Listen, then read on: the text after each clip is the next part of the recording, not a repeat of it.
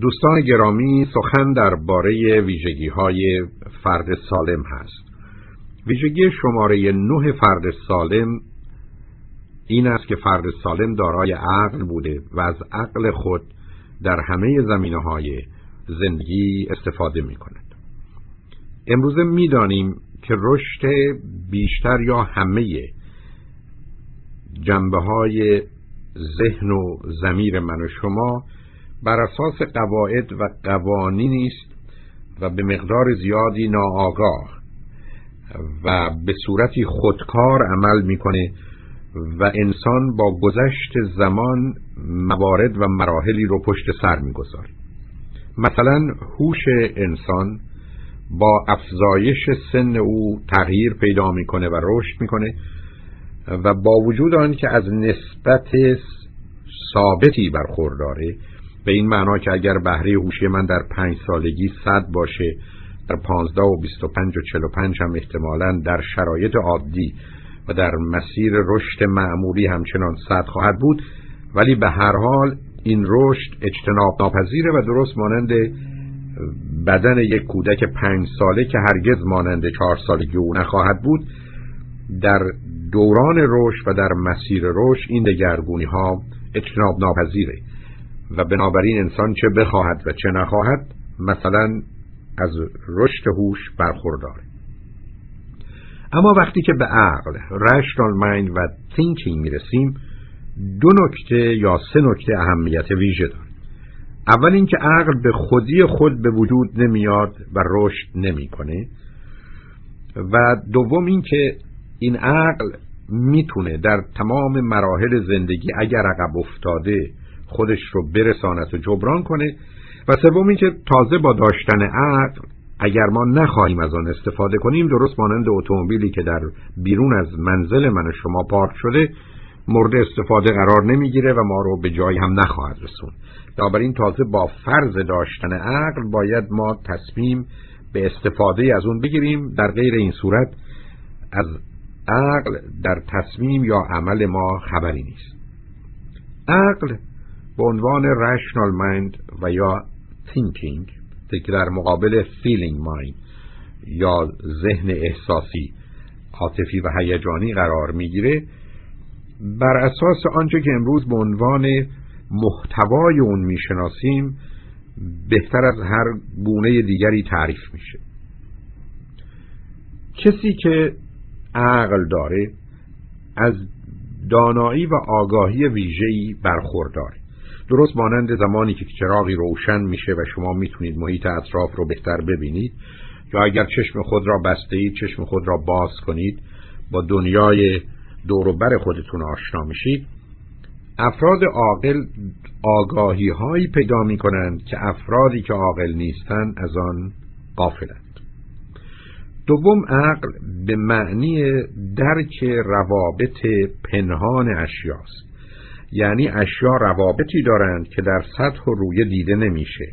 هوش انسانی کمی به اونها پی می‌بره. اما آنچه که سبب میشه روابط پنهان اشیا شناخته و یا تشخیص داده بشن و یا حتی حس و احساس بشن از طریق عقل هست.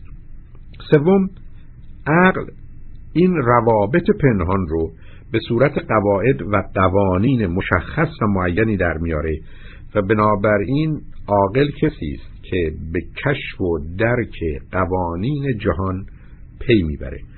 در حالی که مردمانی که از این عقل بی بهرن حوادث جهان رو به صورت مجزا و بدون آنکه از ارتباطات اونها با خبر باشند می‌بینند. مگر در اون زمینه هایی که به دلیل شدت تجربه و تکرار به نتایجی در این زمینه رسیدن چهارم عقل به معنی ترازو و میزان هست که به من و شما اجازه میده هر چیزی رو در همون آن به اندازه ای که هست بشناسیم. اگر من احتمالا وزن صد نفر را حفظ کنم یک ماه دیگر این اعداد به درد من نمی‌خوره و احتمالا نظر من درباره وزن اونها دقیق نخواهد بود. در حالی که اگر من ترازوی داشته باشم امروز اونها رو وزن کنم و درست یک ماه دیگر نیز وزن کنم از وزن دقیق اونها با خبر میشم. خاصیت عقل در این ترازو و میزانی است که به انسان اجازه میده در هر آن از واقعیت جهان آنگونه که هست با خبر بشه و به حافظه و خاطره و تاریخ و گذشته و یا نگرانی از آینده متشبس نشه مشخصه دیگر عقل این است که مفاهیم کلی رو به درستی تعریف می‌کنه. به این معنا که هر مجموعه ای رو به بیشترین اجزاء ممکن خودش تقسیم می‌کنه بر روی هر کدام از این اجزا نامی می‌گذاره. اونها رو تعریف می‌کنه و ارتباطش رو با بقیه عناصر مشخص می‌کنه و اصولا مفهوم تخصص همین هست. اگر کسی بگوید که من مثلا متخصص جهاز هاضمه یا متخصص بیماری های داخلی هستم یعنی بیماری های داخلی یا جهاز هاضمه رو که مردمان عادی به ده یا پونزده قسمت تقسیم کردند به دویس قسمت تقسیم کردند نام مشخصی برای هر کدام از این اجزا قائل هستند. تعریف معینی اگر بیماری است علل و عواملش علائم و نشانهاش و طریقه معالجش. و به همین است که این فرد رو ما متخصص می‌دانیم در حالی که مردمان عادی رو چنین نمی‌شناسیم. خاصیت عقل در این است که به انسان اجازه میده در حد ممکن مفاهیم کلی رو به درستی تعریف کرده و ارتباط اون رو با بقیه پدیده ها مشخص کنه. مورد بعد عاقل و یا کسی که صاحب عقل هست توانایی تجرید و انتزاع یعنی abstraction رو داره. توانایی او در حدی است که می‌تونه مفاهیمی رو در ذهن بسازه بپرورانه و مانند فرمول های ریاضی بسط بده در حالی که در واقعیت خارجی از اونها خبری نیست. نمونه برجسته اون عدد هست. به این معنا که عدد در خارج وجود نداره. یعنی وقتی شما درباره پنج صحبت می‌کنید پنجی در جهان نیست. پنج میز و صندلی هست اما پنجی در جهان نیست. و نه تنها انسان از این پنج و شش و هفت با خبره که در حیوان نیست حتی با منهای پنج و شش و هفت نیست می‌تواند ارتباط داشته باشه و به همین است که توانایی آموختن جبر رو داره و چون این کار حدود یازده سالگی اتفاق میفته کودکان پنج شش ساله نمی‌توانند جبر رو بیاموزند. بنابراین خاصیت عقل در این توانایی تجرید و انتظار اوست که بحثی درباره مردم یا جامعه یا فرهنگ یا تمدن رو داره که به هیچ شکل و فرمی آنگونه محسوس و ملموس نیستند. بنابراین عاقل کسی است که همه این ویژگی ها رو در خودش رشد داده. عاقل کسی است که به مرحله رسیده که فعالیت زمیر و ذهن او به گونه است که می‌توان گفت به گونه ای می اندیشه که طبیعت کار می‌کنه. یعنی انتباقی میان نظام ذهنی و فکری و عقلی او وجود داره که با طبیعت کاملا سازگار هست.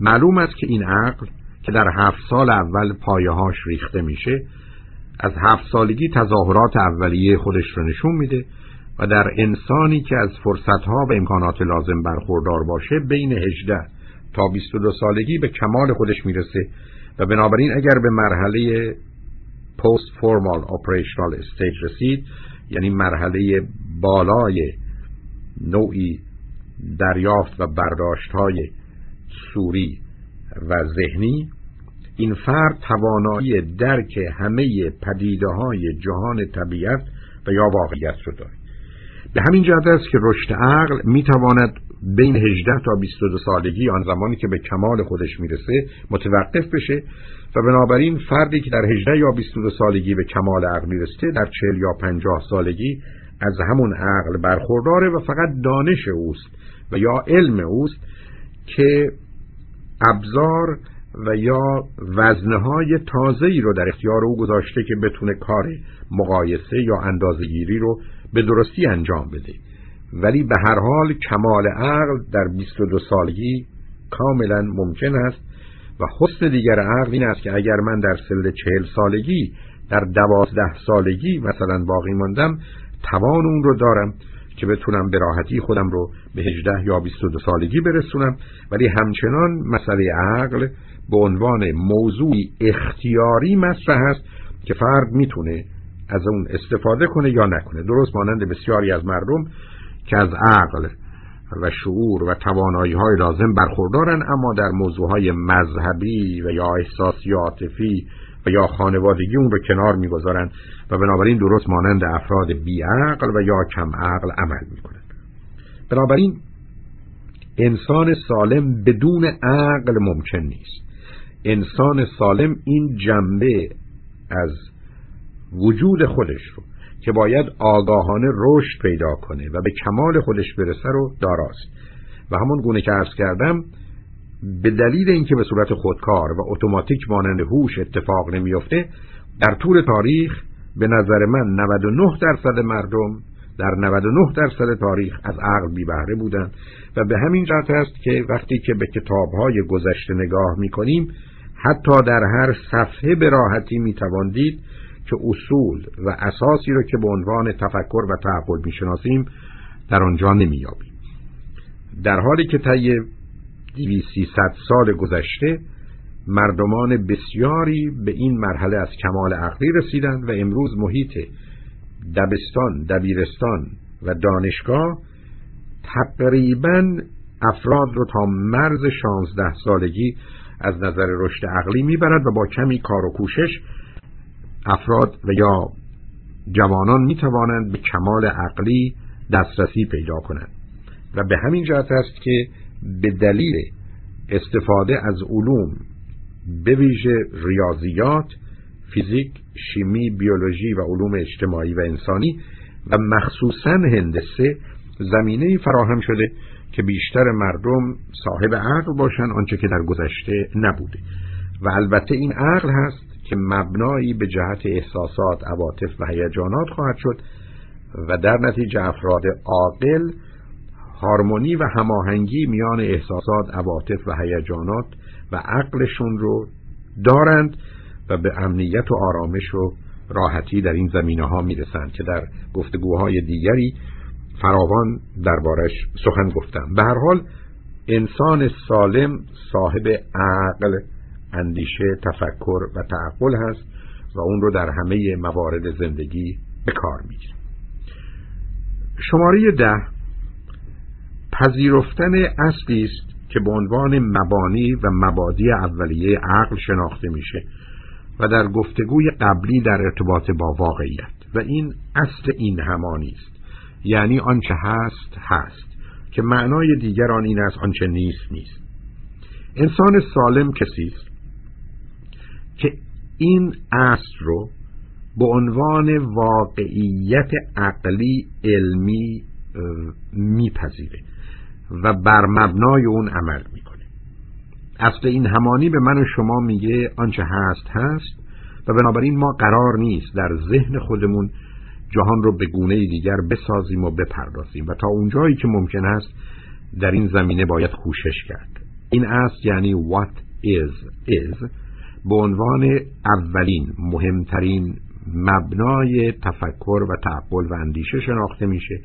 و هر کسی که جهان رو در ذهن و زمیر خودش به گونه ای بساز و بپرورانه که این اصل رو رعایت نکنه حتما در درک و فهم واقعیت و در برداشت های علمی دچار اشکال میشه و از سلامت روانی هم دور خواهد افتاد. صفت یا ویژگی شماره یازده فرد سالم در مبنای یا پایه دیگر عقل هست و اون اصل علیت یا کازالیتی است. در جهان هیچ چیزی بی علت سبب و موجب اتفاق نیفتاده و نخواهد افتاد. مفهوم علیت به یک اعتبار یعنی هر چیزی علتی داره و یا عللی داره و یا علتهای مختلف موجب معلولها و یا نتایج متفاوت میشه. اما اصل علیت در تحلیل نهایی به نوعی تعمیم اصل این همانی است و سبب شده که کارها به سهولت صورت بگیره. به این معنا که با وجودی که همه اشیا در مقابل حرارت پاسخ متفاوتی می‌دهند. ولی پاسخهای متفاوت رو می‌توان در چارچوبی قرار داد و از اختلافات جزئی اونها گذشت و در نتیجه قاعده و قانونی به عنوان قواعد و قوانین حرارتی وضع کرد و بر مبنای اون توان اون رو پیدا کرد که هواپیماها رو با آسمان و زیر دریایی های رو در زیر آب با آنچنان سرعتی به حرکت درآوریم. به هر حال فرد سالم اصل علیت رو میپذیره. هیچ حادثه و اتفاقی بدون علت نیست.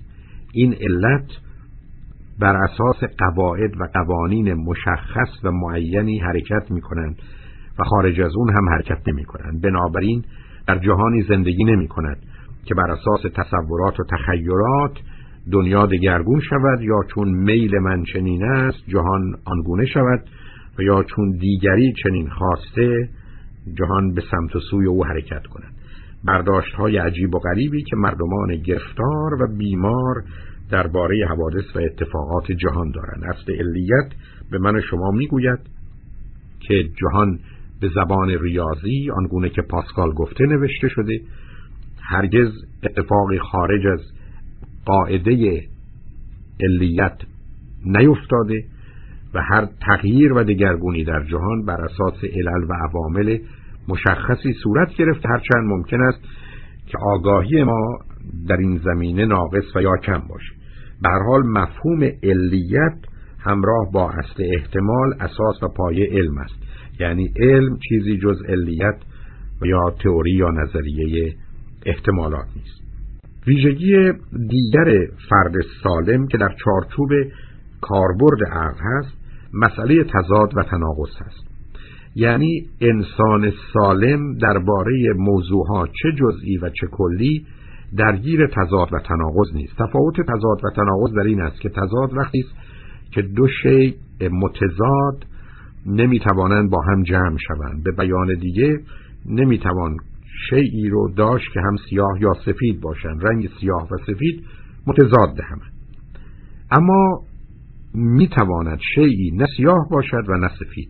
بنابراین وقتی صحبت از تضاد هست صحبت از اجتماع یا جمع کردن دو پدیده متضاد است. در حالی که تناقض یعنی نه تنها نمی‌توان دو چیز را که با هم متناقضن جمع کرد هر دوی اونها را هم نمی‌توان رفع کرد. به بیان دیگر تناقض به معنی نه تنها اجتماع بلکه ارتفاع دو نقیز هست. یعنی اگر گفته بشه که من زندم یا مرده من در این حال نمی‌توانم هم زنده باشم هم مرده. اگر زندم مرده نیستم اگر مرده هم زنده نیستم. اما در این حال نمی‌توانم هیچ کدام از این دو هم نباشم. یعنی نه زنده باشم و نه مرده. به همین جهت که در مورد تضاد جمع اونها محال بود در حالی که در تناقض هم جمعشون و هم نفی هر دوی اونها محال هست. به همین جهت است که فرد سالم مجموعی از نظام باورها و اعتقادات و جهانبینی و فلسفه و یا درک و برداشت علمی داره که در اون تضاد و تناقضی نیست.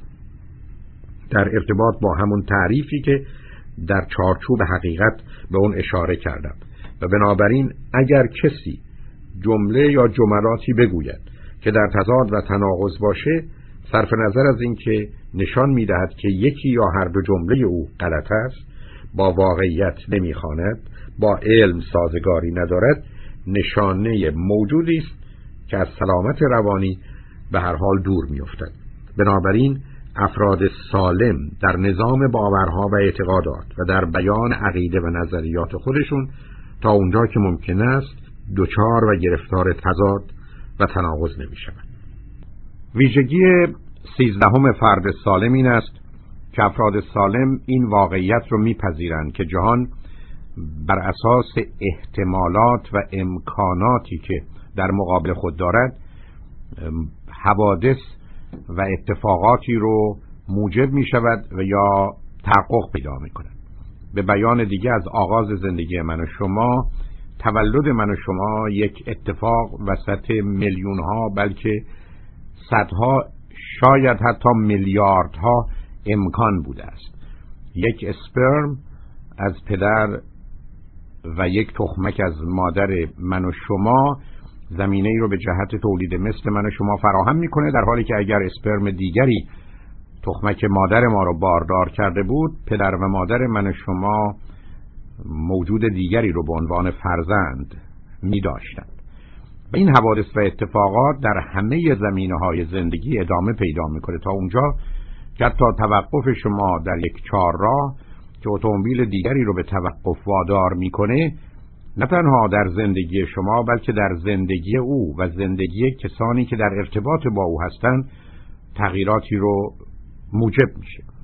به همین جهت است که این تصور که جهان از آغاز تا پایان نوشته شده و مثلا قطره های یک اقیانوس باید در چنین جایی در چنین زمانی قرار می گرفتن فقط یا تصوری ناشی از کوته نظری و بسته بودن دنیای ذهن و زمیر ماست و یا احتمالا نوعی از خودشیفتگی است که چون من به موضوعی این چنین نگاه می کنم باید این چنین یا آنچنان باشد. به هر حال به نظر نمی رسد که قضا و قدر و سرنوشت و تقدیری در کار باشد و سرنوشت رو انسان باید از سر و در سر خود بنویسد و در نتیجه اینکه از قبل برای ما زندگی مقدر و معین شده با واقعیات نمی‌خواند. برخی چنین نظری دارند که بعضی از حوادث از قبل نوشته شده تولد ازدواج و یا مرگ. در حالی که اگر یک حادثه و فقط یک حادثه اجباری باشد تمام حوادث قبل از اون و به تدریج بعد از اون همه به نوعی اجباری خواهند شد و چنین نظری با هیچ واقعیتی سازگاری ندارد. اگر شما مثلا درباره مرگ بدانید که وضعیت سلامت فیزیکی یک فرد در چه مرحله هست اگر از امکانات مختلف پزشکی و بهداشتی با خبر باشید اگر بدانید که از چه امکاناتی در وقت بیماری برخوردار هست می توانید به مقدار زیادی نظر بدهید و پیش بینی کنید که این فرد در چه سنی و یا گروهی از این افراد در چه سنی خواهند مرد در حالی که دسته دیگری ای بسا نصف عمر این افراد رو هم به خاطر شرایط نامناسب اطراف خودشون ندارن. به هر حال فرد سالم می‌داند که در جهانی زندگی می کند که به دلیل قوانین فراوان عللی که موجب نتیجه یا معلول واحد می شوند یا علتی که معلول و نتیجه های متفاوتی رو به وجود میاره جهان احتمال و امکان هست و با این احتمالات و امکانات که از قواعد مشخصی پیروی می کنند می تواند درباره آنچه که در اطراف او اتفاق بیفتد و یا در آینده اتفاق خواهد افتاد نظر و عقیده واقع بینانه داشته باشد و توانایی پیشبینی حوادث آینده رو برای خودش ممکن کنه ویژگی شماره 14 موضوع مرگ هست. فرد سالم مرگ رو به عنوان یک واقعیت میپذیره. می‌داند که در جهان کون و فساد هست یعنی هرچه به وجود آمده در این جهان مادی دیر یا زود نابود می شود مرگ رو به نوعی دنباله زندگی و نه مختلف و متفاوت با اون میدانه و مخصوصا با این واقعیت آشناست که اگر از زندگی به حراست از مرگ میترسد و اگر با زندگی سازگاری و راحتی داشته مرگ برای او ساده تر و آسوده تر هست. بدون تردید مرگ حادثه سخت تلخی است.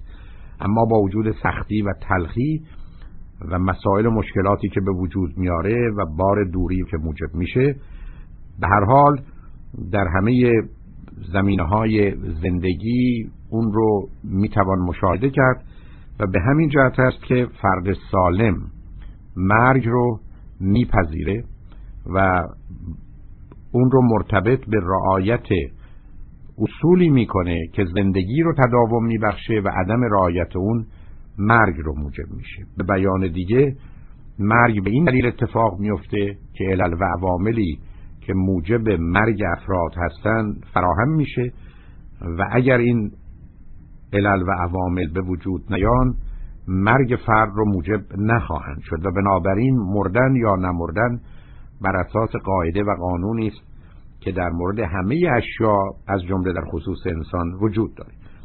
و در این حال فرد سالم باورها و اعتقاداتی مبتنی بر واقعیت و یا علم و عقل و منطق و یا نظام کلی ارزشی و اخلاقی خودش درباره بعد از مرگ و یا مردگان داریم در این زمینه گرچه ممکن است که موضوع در چارچوب مطالب فلسفی قرار بگیره و یا مذهبی اما همچنان به امور و اصولی باور و اعتقاد داره که پایه های محکمی رو از نظر علمی عقلی منطقی همچنان برای اون می‌تونه در نظر بگیره و یا به هر حال با علم و عقل و منطق و واقعیت این باورها در تضاد و تناقض نیستند در حال فرد سالم مرگ رو در جایگاه و پایگاهی قرار میده که باید باشه و با توجه به اون بیشتر به زندگی و نه به مرگ میاندیشه و برای زنده ماندن و زندگی کردن هست که کوشش و تلاش خودش رو انجام میده. ویژگی دیگر فرد سالم یا ویژگی شماره پانزده او جایگاه و اهمیتی است که برای وقت و زمان قائل است. من و شما در دنیا با دو پدیده اصلی و اساسی روبرو هستیم. یکی اشیا و اشخاصند و دیگری وقت و زمان. و می‌دانیم که برخی از اوقات عامل وقت و زمان و یا عمر ما حتی مهمتر از همه اشیا و اشخاصند. به طوری که اگر ما را در مقابل این انتخاب قرار دهند که یا هم اکنون بمیریم یا هرچه داریم رو از دست بدهیم احتمالا همه ما چنین خواهیم کرد که زنده ماندن را میپذیریم و هرچه رو داریم رو از دست میدیم. به بیان دیگر زمان یا وقت نه تنها تلاست از همه چیز با ارزشتر و مهمتر در مراحلی از زندگی می‌تواند باشه بنابراین فرد سالم ابتدا به اهمیت وقت و زمان واقف است و می‌داند که دو پدیده را بیشتر نداره اشیا و اشخاص و زمان رو و از هر دو به درستی استفاده می‌کنه. اما موضوع زمان پیچیدگی های فراوان داره. اول اینکه زمان در حالی که تغییر عناصر در مکان است و جنبه کمی و کاملا قابل اندازه گیری داره که من شما از طریق ساعت اون رو حتی با ثانیه ها و درصدهای ثانیه می‌شناسیم در ذهن من و شما و در زمیر من و شما جنبه کیفی داره و بنابراین برخی از اوقات یک دقیقه به اندازه پنج دقیقه یا پنج دقیقه به اندازه یک دقیقه خواهد بود و دائما در حال تغییر هست. بنابراین اولین مشخصه فرد سالم این هست که زمان کیفی درونی رو با زمان کمی بیرونی تا آنجا که ممکن هست مرتبط و منطبق می‌کنه. بنابراین اگر مثلا ساعت 11 شروع به کار کرده و 20 دقیقه کار کرده تقریبا می‌داند که ساعت 11 و 20 دقیقه است. اینکه تصور کند 11 و 5 دقیقه است یا ساعت 12 شده. زیرا این فاصله گرفتن از جهان و زمان کمی نشانه عدم ارتباط او با واقعیت و یا حقایق اطراف خودش است. از جانب دیگر می‌دانیم که فرد سالم اندازه هر کاری رو تا حدود زیادی میداره. یعنی وقتی که از او می‌پرسید دوش گرفتن تو یا حمام رفتن تو چقدر طول می‌کشه؟ پاسخش هست 20 دقیقه. نه فقط به قسمتی از اون توجه کنه بگه دو دقیقه و یا احتمالا چون نمی‌خواد بره بگه حوصله یک ساعت حمام رفتن رو ندارم. به بیان دیگه اندازه هر کاری رو میدانه.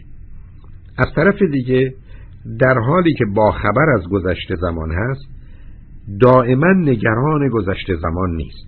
چون برخی از مردم بیمار و گرفتار اگر در جای ساعت هفت نشستند هر دو یا چند دقیقه ممکنه به خودشون بگن که وقت گذشت عمر من تلف شد چیزی یاد نگرفتم یا فردی نیامد و از این طریق زهر و سم به کام خودشون بریزن بنابراین در حالی که از گذشت زمان خبر داره گرفتار وسواس و نگرانی در مورد گذشتان نیست و یا از جانب دیگه فردی نیست که به یک بار قافل از گذشته زمان بشه و به یک بار فراموش کنه که ظهر و یا شب شده و یا کاری رو باید در این زمان به انجام میرسانده. از طرف دیگه موضوع بسیار مهم در سلامت روانی این هست که فرد سالم امروز رو مساوی فردا می‌دونه. این فردا با توجه به موضوع می‌تونه واقعا فردا یا هفته دیگه یا ماه دیگه یا حتی سال دیگری باشه.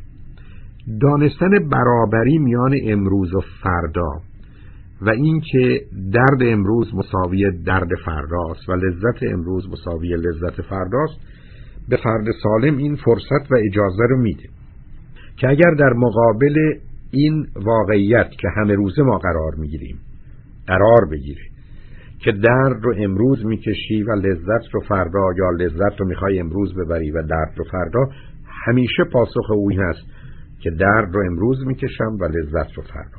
زیرا با پذیرفتن این است اولا اونقدرها درد نمی‌کشم زیرا به خاطر خبر از لذت فردا درد امروز کمتر و ساده تر میشه. دوم فردایی که لذت می‌برم نگران دردی نیستم و بنابراین لذت من به کمال خودش می‌رسه. در حالی که اگر کار رو وارونه کنم منی که امروز لذت می‌برم نگران درد فردا هستم و فردایی که گرفتار درد میشم چون لذتی در کار نیست رنج من مضاعف میشه و قالب اوقات اون درد رو هم به بعدن و آینده میاندازم و در نتیجه در بلند مدت در زندگی عقب میمانم به همین جهت است که برابری امروز و فردا مشخصه فرد سالم و افراد موفق است و توانایی اونها به برای به تأخیر انداختن لذت و پاداش که امروز می‌دانیم اساس پیروزی و موفقیت در همه زمینه های زندگی است یعنی دیلی گراتیفیکیشن و باز می‌دانیم که کودک انسانی بین دو تا پنج سالگی باید بیاموزد که صبر کند و در عین حال که مطمئن به حوادثی است که به او وعده داده شده برای هر کاری درنگ کند تا یک چنین موضوعی در ذهن او جا بیفتد و در نتیجه حاضر باشد که کار را اول کند و نتیجه و فایده رو بعدا ببرد. در حال افراد سالم از نظر گذران زمان و وقت به نوعی عمل می کنند که با واقعیت جهان خارج در ارتباط است و ضمنا در حالی که از آرامش و امنیت برخوردارند از لذت و شادی و رضایت هم بهرهمند خواهند. ویژگی شانزدهم فرد سالم داشتن نظم و ترتیب است. من و شما در جهانی زندگی می کنیم که اشیا در جای خودشون قرار دارند. درست مانند چشم که زیر ابروست. و بنابراین قرار است که چنین باشد. و دوم در بسیاری از کارها مسئله ترتیب به عنوان واقعیت غیر قابل اجتناب است.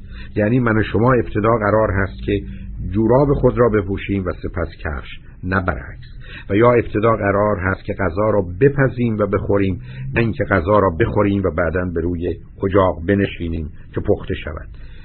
در بسیاری از موارد مشکل و مسئله افراد گرفتار و بیمار در این است که نظم و ترتیب رو در جهان نمیپذیرند و یا نظم و ترتیب رو با ظلم و زور اشتباه می‌کنند. بنابراین قرار بر این است که فرد سالم آنجا که نظم و ترتیب مشخص معینی وجود دارد آن را رعایت کند. اگر شما قرار است که به منزل کسی تلفن کنید باید شماره ها رو با همان نظم و ترتیب بگیرید. اینکه جای دو شماره رو عوض کنید حتما شما را به منزل مورد نظر وصل نخواهد کرد.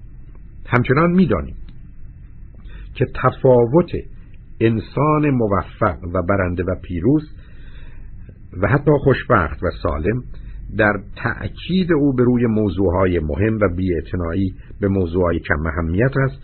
که در همین نظم و ترتیب تا حدودی جای می‌گیرد و بالاخره مسئله اولویت و ترجیح است.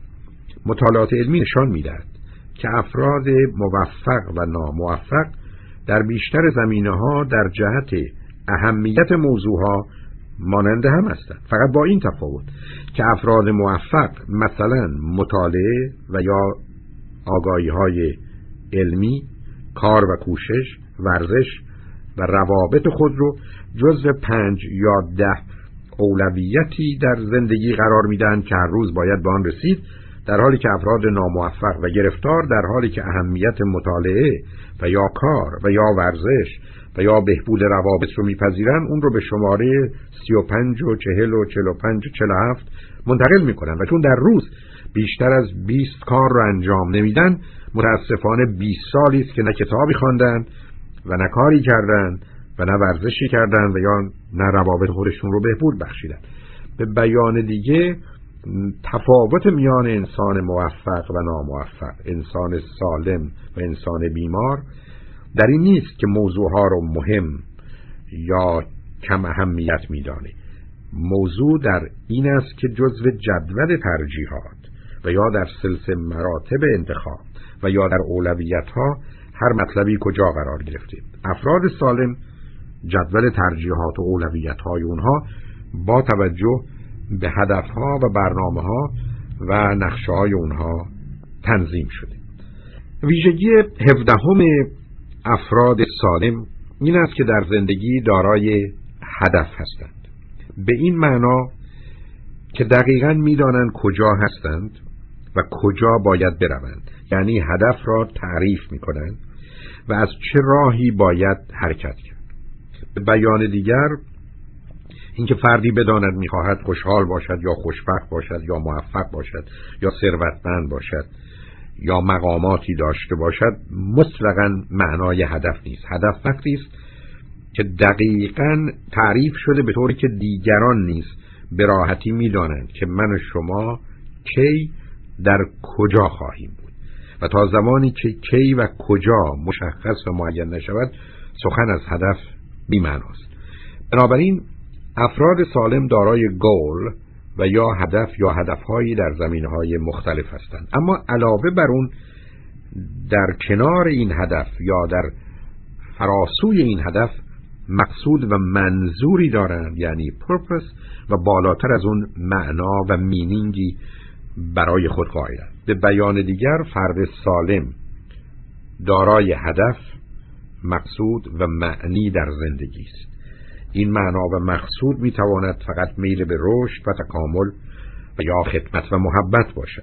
ولی به هر حال فرد صبح که از خواب برمیخیزد هدف و هدفهای مشخصی دارد. برای تعیین این هدفها و یا تحقق این هدفها مقصود و معنایی نیز در زندگی خود پیدا می کند امروزه می‌دانیم که انسان بدون معنا و مقصود احتمالا از پا در می آید و دچار افسردگی و استراب و خشم و قهر می شود و بدون هدف در زندگی سرگردان است.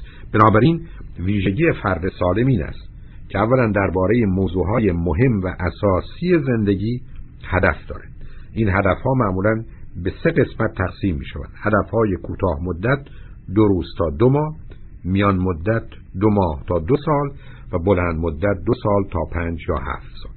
و می‌دانیم که در زمین های مهم زندگی مانند افزایش آگاهی و دانایی و یا گرفتن مدرک در جهت کار و کوشش و فعالیت های شغلی در جهت رسیدن به سلامت فیزیکی و روانی و یا داشتن روابط بهتر و برتر و بالاخره از نظر تفریح و گذران ایام خوب و خوش به عنوان هدفهای مهم و اساسی هستند که باید کوتاه مدت، میان مدت و بلند مدت درباره آنها تکلیف خود را روشن کرد. بنابراین فرد سالم همیشه در زندگی هدف، معنا و مقصودی را تعقیب می کند و درست مانند کسی است که از خانه بیرون می آید و دقیقا می داند کجا می رود و چرا نه اینکه از خانه بیرون آمده پشت سر اتومبیلی حرکت می کند و وقتی که او ایستاد اتومبیل دیگری را تعقیب می کند تا بالاخره یا به شام برسد و یا احتمالا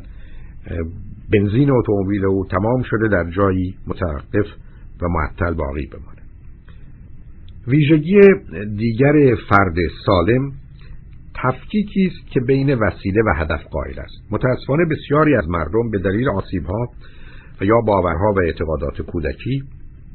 در آغاز آنچه که وسیله هست رو به عنوان هدف می‌گیرند اگر پول وسیله است برای برآوردن نیازهای انسانی برخی از مردم پول رو به عنوان هدفی تلقی می کنند و بنابراین به دنبال درآوردن اون به هر شکل و فرمی و نگه داشتن و مصرف نکردن اون هستند بنابراین با وجودی که ممکن است در ظاهر میلیون ها دلار پول داشته باشند به دلیل اینکه پول رو به عنوان هدف درآوردن افراد فقیر و درمانده و بیچاره ای هستند که برخی از اوقات رنجی که از پولهای داشته خود می‌برند به مراتب بیشتر از رنجی است که فقرا از نداشتن خود می‌برند و به همین جهت است که روزی که انسان هدف رو با وسیله اشتباه کنه گرفتار میشه. افراد سالم تفکیک و تفاوتی میان هدف و وسیله قائلن. و یا تا به امروز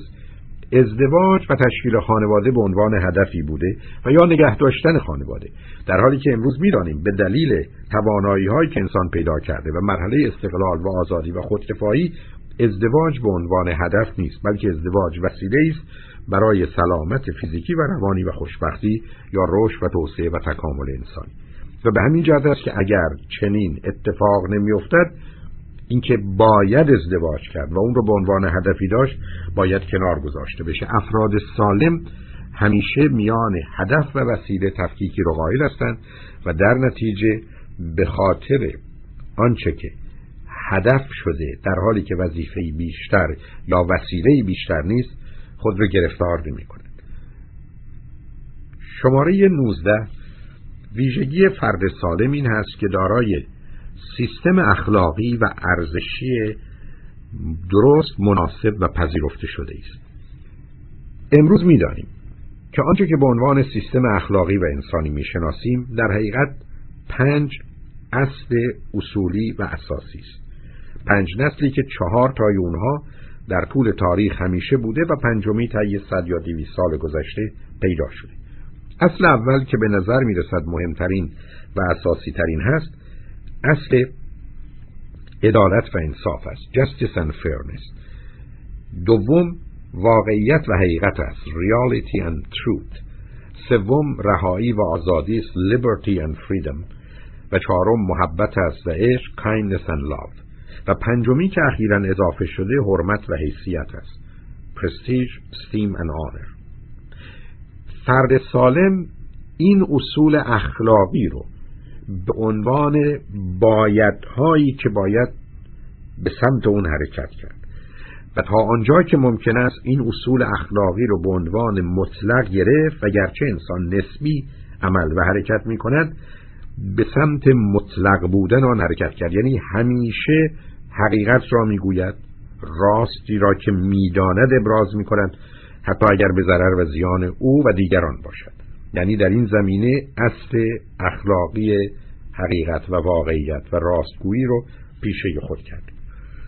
نظام ارزشی یا ولیو سیستم کمی با اصول اخلاقی متفاوت است. یعنی در جامعه موضوعها و مطالبی ترجیح داده شده و بنابراین انسانها بر مبنای اون حرکت می کنند در حالی که اصول اخلاقی مطالب انسانی تقریبا به زمان و مکان خاصی و یا به موضوع مطلب معینی ارتباط ندارند در حالی که نظام ارزشی یا ولیو سیستم واقعیات مرجحند و مثلا ترجیح که انسان به زندگی در مقابل مرگ می‌دهد ما رو به گشایش دانشکده پزشکی میکشاند زیرا این ترجیح سبب می شود که ما به دنبال این باشیم که انسان زنده بماند. به هر حال افراد سالم با اخلاق و اصول انسانی زندگی می‌کنن و به خاطر منافع خود مسلحت و یا هر موضوع دیگری بر روی اصول اخلاقی و انسانی پا نمی‌گذارند. شماره 20 یا ویژگی فرد سالم تعریفی است که او از انسان داره امروز می‌دانیم که دو تعریف یکی از نظر علمی یکی از نظر فلسفی برای انسان پذیرفته شده. انسان موجودی است ناقص imperfect. و همین. نه کثیف است نه نجس است نه گناهکار است نه بد است نه خوب است نه هیچ چیز دیگر. امروز از نظر علمی انسان موجودی است ناقص که از طریق پرورش و تعلیم و تربیت و یا تجربیات زندگی به سمت کمال می رود هر تعریف دیگری از انسان تعریفی است که با واقعیات و با حقایق و یا اصول اخلاقی و انسانی نمی‌خواند. بنابراین وقتی که صحبت از انسان است و تعریف انسان انسان موجودی است ناقص. و این انسان ناقص است که به سمت کمال حرکت می کند و توان این رو داره که بتونه خودش رو بهتر و برتر کنه. تعریف دیگه همه کنار گذاشته شده. و از نظر علمی تعریف انسان در ارتباط با بقیه موجودات و حیوانات نه دیگر تعریف انسان حیوان ناطق است چه عاقل و چه متکلم نه ابزارساز نه اجتماعی نه سیاسی نه خندان بلکه انسان موجودی است که از آینده خبر دارد. و برای آینده می‌تواند برنامه و طرح و نقشه داشته باشد و از حال برای آینده کار کند. و چون آینده را در امروز و گذشته را در همین امروز می‌بیند ارتباطی میان گذشته و حال آینده برقرار می کند و در این زمینه با وجودی که مزایا و امتیازاتی دارد با گرفتاری ها و مشکلاتی نیز روبروست به همین دلیل است که فقط انسان است که مضطرب و نگران است زیرا از آینده خبر دارد و چنین حال و احساسی در حیوان نیست با وجودی که در ترس حیوان و انسان هر دو با هم مشترک است به حال انسان سالم هم تعریف انسان را به عنوان موجود ناقص هم به عنوان کسی که از آینده خبر دارد و می‌تواند آینده را از همکتون بسازد و مسئولیت این ساختن را برای خود و دیگران دارد میپذیرد و بر مبنای آن عمل می‌کند. ویژگی 21 فرد سالم این است که در خصوص انسان دو مطلب را هرگز از ذهن خود دور نمی کند. یکی اینکه انسان همیشه هدف است و برای هیچ چیز وسیله نیست. هیچ انسانی را هیچ زمان نمی‌توان به پای هیچ بتی از خدا گرفته باورها و اعتقادات گرفته حتی آرمان و ایدئولوژی گرفته فدا کرد. هدف از همه اینها انسان هست. و بنابراین انسان هدف است. انسان وسیله نیست. انسان را نمی‌توان کشت تا جامعه بهتر باشد. انسان را نمی‌توان از میان برداشت تا در این جامعه دموکراسی یا آزادی برقرار شود. انسان هدف است و هرگز وسیله نیست و هرگز از هیچ انسانی نمی‌توان خواست و هیچ انسانی را نمی‌توان از میان برد تا دیگران به هدفی و یا آرزو و امیدی برسند. انسان خود به خودی خود هدف است. در زندگی عادی و معمولی هم شما نمی‌توانید از انسانها برای پیشرفت خود استفاده کنید. به خاطر اینکه مایلید از ایران به امریکا بیایید به فردی بگویید که تو را دوست دارم و عاشق تو هستم تا او شما را به امریکا بیاورد و سپس شما به دنبال کار خود بروید. چون در خانه پدری احتمالا نمی‌توانید درس لازم را بخوانید پس عاشق کسی می‌شوید که او که او به شما اجازه دهد که احتمالا در خانه او درس بخوانید و یا احتمالا چون خود توان به وجود آوردن دارایی و ثروتی رو ندارید عاشق فردی می‌شوید که ثروتمند است تا اینکه بتوانید از پول و دارایی او استفاده کنید. بنابراین انسان همیشه هدف میماند و هرگز نمی‌تواند مورد استفاده قرار بگیرد. و دوم اینکه انسان شخص است انسان است و نه شی و کالا.